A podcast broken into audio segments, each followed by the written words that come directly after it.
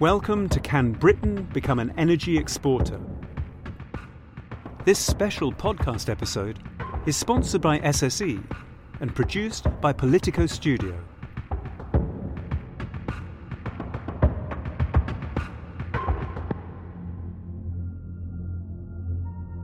Until recently, few of us in the UK thought that much when plugging in the kettle or switching on the central heating about where the energy we use came from.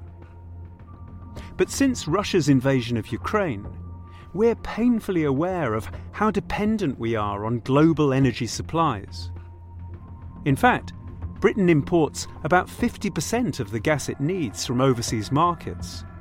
And that's used not only to heat our homes, but also to produce about a third of the electricity we use as a nation. All of this has meant that energy security is at the top of the political agenda, and the government has committed to reversing this situation. Indeed, it's pledged to make the country a net energy exporter by 2040. But can we really pull that off? I'm David Baker, and in this special Politico Studio podcast, I'm asking what's going to be needed to wean ourselves off imported fossil fuels, and whether or not we can meet our legally binding commitment to invest in renewable energy and become a net zero economy by 2050.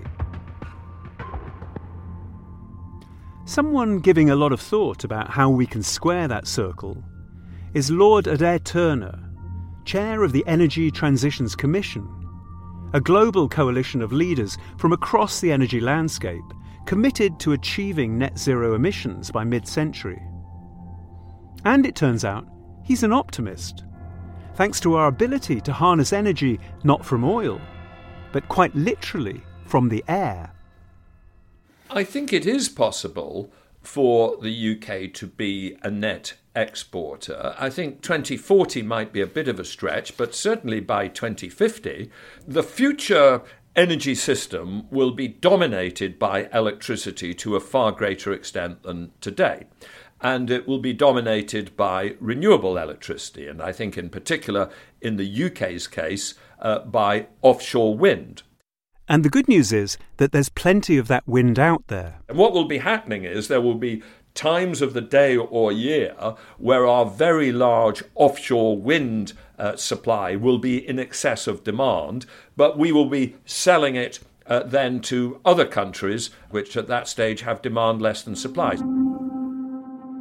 When green technologies first started to be deployed, a lot of people were skeptical about whether or not they'd offer value for money. As with a lot of new technologies, to begin with, the energy they produced was just too expensive to compete with the global price of fossil fuels. But, as we're all now feeling, the cost of those fossil fuels has gone through the roof, and the price of renewable energy is dropping fast. The cost of offshore wind uh, has been falling really quite dramatically uh, over the last five or six years.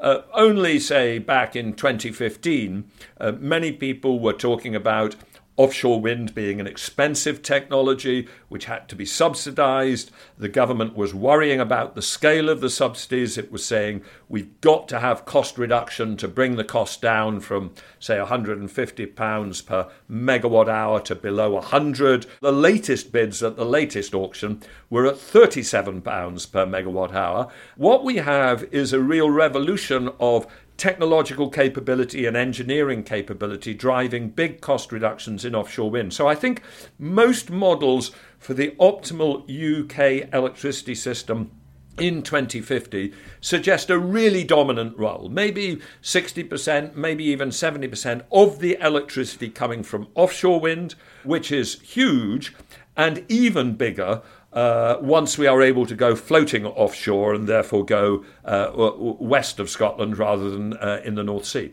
In fact, Britain already has huge offshore wind capacity. So, what's needed to help it grow? If we have what is called good power market design, which is to do with the way that the contracts for wholesale electricity supply, then we will have pension funds and insurance companies and other sources of you know, big capital investment queuing up to do offshore wind developments. And the reason is this um, an offshore wind development, if you have the right contract structures, requires a lot of capital investment up front. But once you've done it, it has almost no operating cost. And you can have a contract structure which essentially promises to the, uh, the investor a fixed price guarantee on a large proportion of their output. And the UK already has that kind of contract structure in place. Called Contracts for Difference, it guarantees energy suppliers a base price for their output, whatever the wholesale price, and the suppliers pay back to us, the consumers, any excess they make from selling their energy on the market, which will help keep our bills down.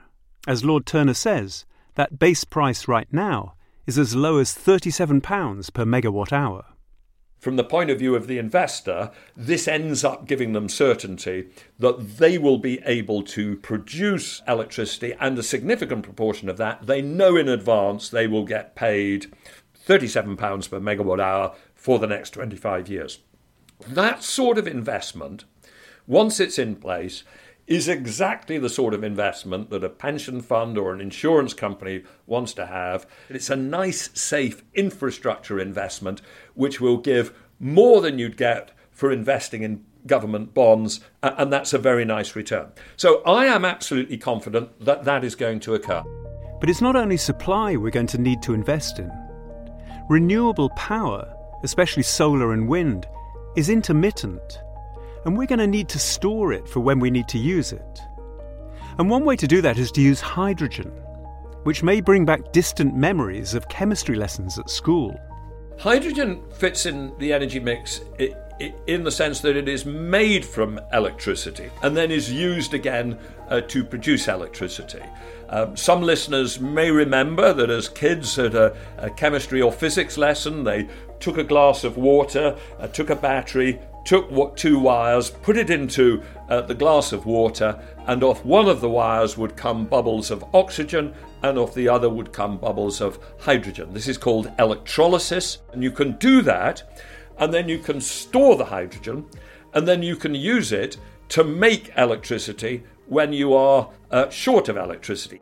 And we'll also be able to use that hydrogen to fuel our existing gas power stations which will be needed to top up our electricity supply when renewables aren't producing enough. The great thing about the use of hydrogen as a storage device is that we can migrate our existing uh, gas turbine stock, we can change it over to burn hydrogen. Most of the gas turbines currently put in place, uh, with some uh, development and tweaking, can burn uh, hydrogen, so that hydrogen used in that form, of actually burnt in gas turbines, creates a very valuable possibility of a smooth transition, that you don't have to throw away the whole of your existing uh, stock of gas turbines, you can convert them. Building all that storage and converting our existing gas power stations to run on hydrogen will take a lot of money.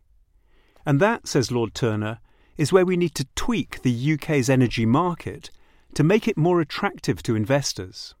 The system for outside investment in basic generation, I, I think is pretty good. The other bit that we do need, though, and it is developing and it, it, it's continuing under debate, uh, is uh, the markets for the, the capacity which will provide the flexibility when needed. This is the storage. The hydrogen storage. So if I was to say, what bits of the future system I believe they're absolutely possible in engineering terms, but we need to make sure that the market will support their development well enough in advance. It would be the storage mechanisms, the flexibility mechanisms, those, those gas turbines, perhaps in future burning hydrogen, which, however, may be only running, you know, 300 hours a year uh, and therefore need to be able to make a return, even though they're only running 300 hours a year. We need to keep looking at, at that bit of the design to get that right.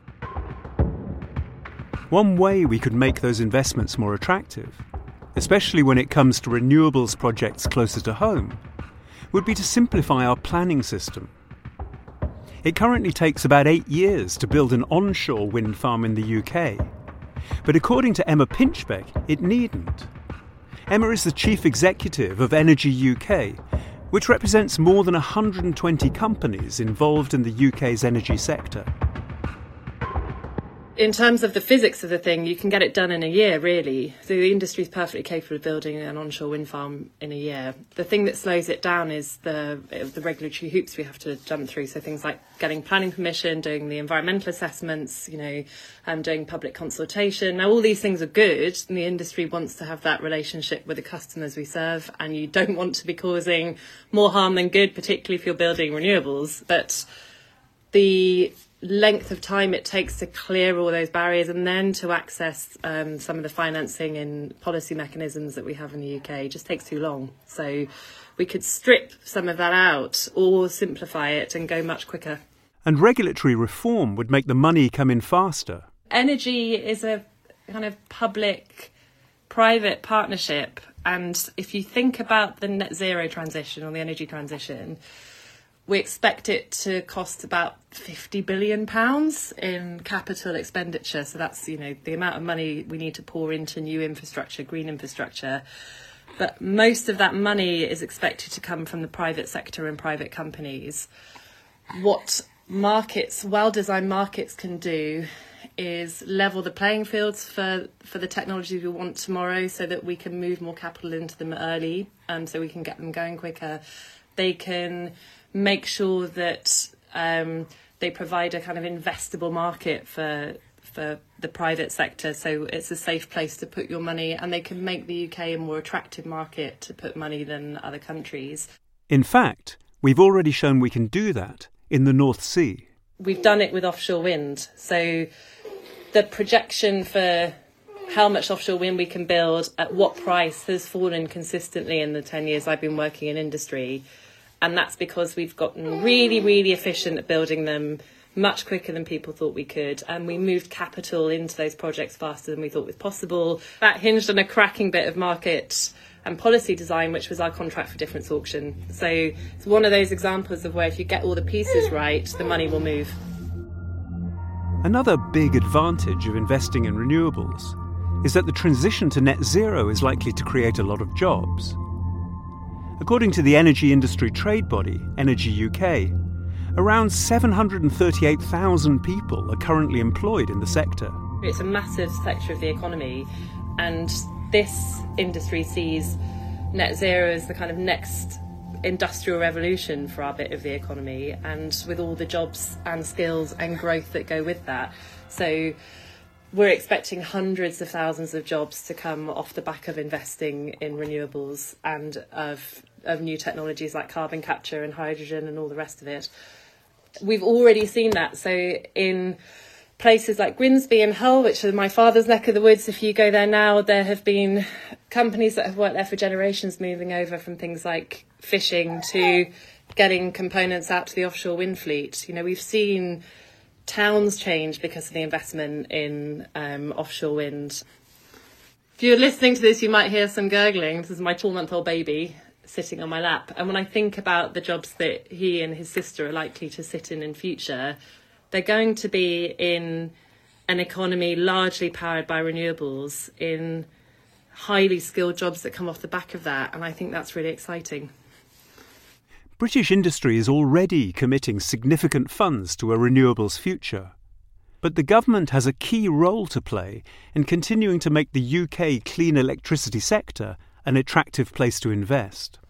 We've already committed to doing 25 billion over the next decade in investment, which is a record from from our perspective. There'll be a bunch of other players who want to do the same thing. We're going to need all of that. I think the state's there to facilitate. Sam Peacock is managing director of corporate affairs and strategy at SSE. The company is not only a leading generator of renewable electricity and one of the largest electricity network companies in the UK, it's also busy building the largest wind farm in the world at Dogger Bank as part of a huge investment programme that sees it building more offshore wind than anyone on the planet right now. If the cost of capital goes up by one percentage, the, the cost of reaching net zero, as we call it, by 2050 goes up 50 billion. So we want to keep investor certainty very, very calm and, and, and keep long term investors in hmm. there so that they can keep the cost of capital down. And he says we need to reduce the time it takes for money to flow into the sector. Following the the energy crisis we've seen over the last 12 months or just under, it's actually meant the need to double down on that investment at pace. And I think the key thing is you've got a bunch of investors and companies like us who are trying to make those investments, and we want to work with governments on making them as quickly as possible. Sam is positive about the investment environment we've already built in the UK, especially compared to some other European countries. The key, he says, will be to preserve it. That's why actually the UK's been such a investable climate. Actually, look at what we've done in offshore wind, delivered huge amounts of offshore wind investments over, over the last decade, cutting the cost in, in in three. But I'll give you an example. In, in, in Spain, they did a lot of changing to the renewable energy incentives about a decade ago and actually caused them quite a few problems. They basically went back on investments that had been made in good faith at the time. And actually, I spoke to an investor last week who said it took them a decade before they could actually get back investing in Spain. So the UK has managed to avoid that. We've got a really good investment climate to date, but it's about preserving that. And he says there's an opportunity here for a healthy partnership between the state and the private sector. In, in energy, probably over the last decade, you've had periods where the industry and governments have been at loggerheads. Now we need a partnership approach because we need to do a lot of investing at pace and as a political imperative. But it can be done. I'm optimistic about this. There's companies who want to build, the technologies are still there. We can do this. More jobs, cheaper energy, meeting our net zero commitment. That's a much better future than the situation the country's in at the moment. As we've heard from all three of our guests, the key will be making the sector even more appealing to investors. Crack that, and Britain really might become a green energy exporter by 2040. A final word from Emma Pinchbeck and her four month old son sitting on her lap. The crisis in Ukraine has shown that we need to take security in a much broader context than we have done previously when we've when we've talked about security in the past, we've tended to think about it in terms of baseload reliability. So, can you turn a power station on at the drop of a hat? But what is the point in having that kind of generation there if the fuel that you require to power it is largely controlled by hostile actors, or you're at the behest of a global price and a global market? And so, most countries, particularly European countries, reliant on Russian gas are thinking about how they can develop their energy systems away from what is now a volatile international commodity. That doesn't mean we won't need it, particularly through the transition to you know a more renewables-led system. But secure and green now mean the same thing in my mind, you know, and particularly in countries like the UK where we have such brilliant natural resources, we should be using as much of it as we can. I'm David Baker. This special podcast episode is sponsored by SSE and produced by Politico Studio.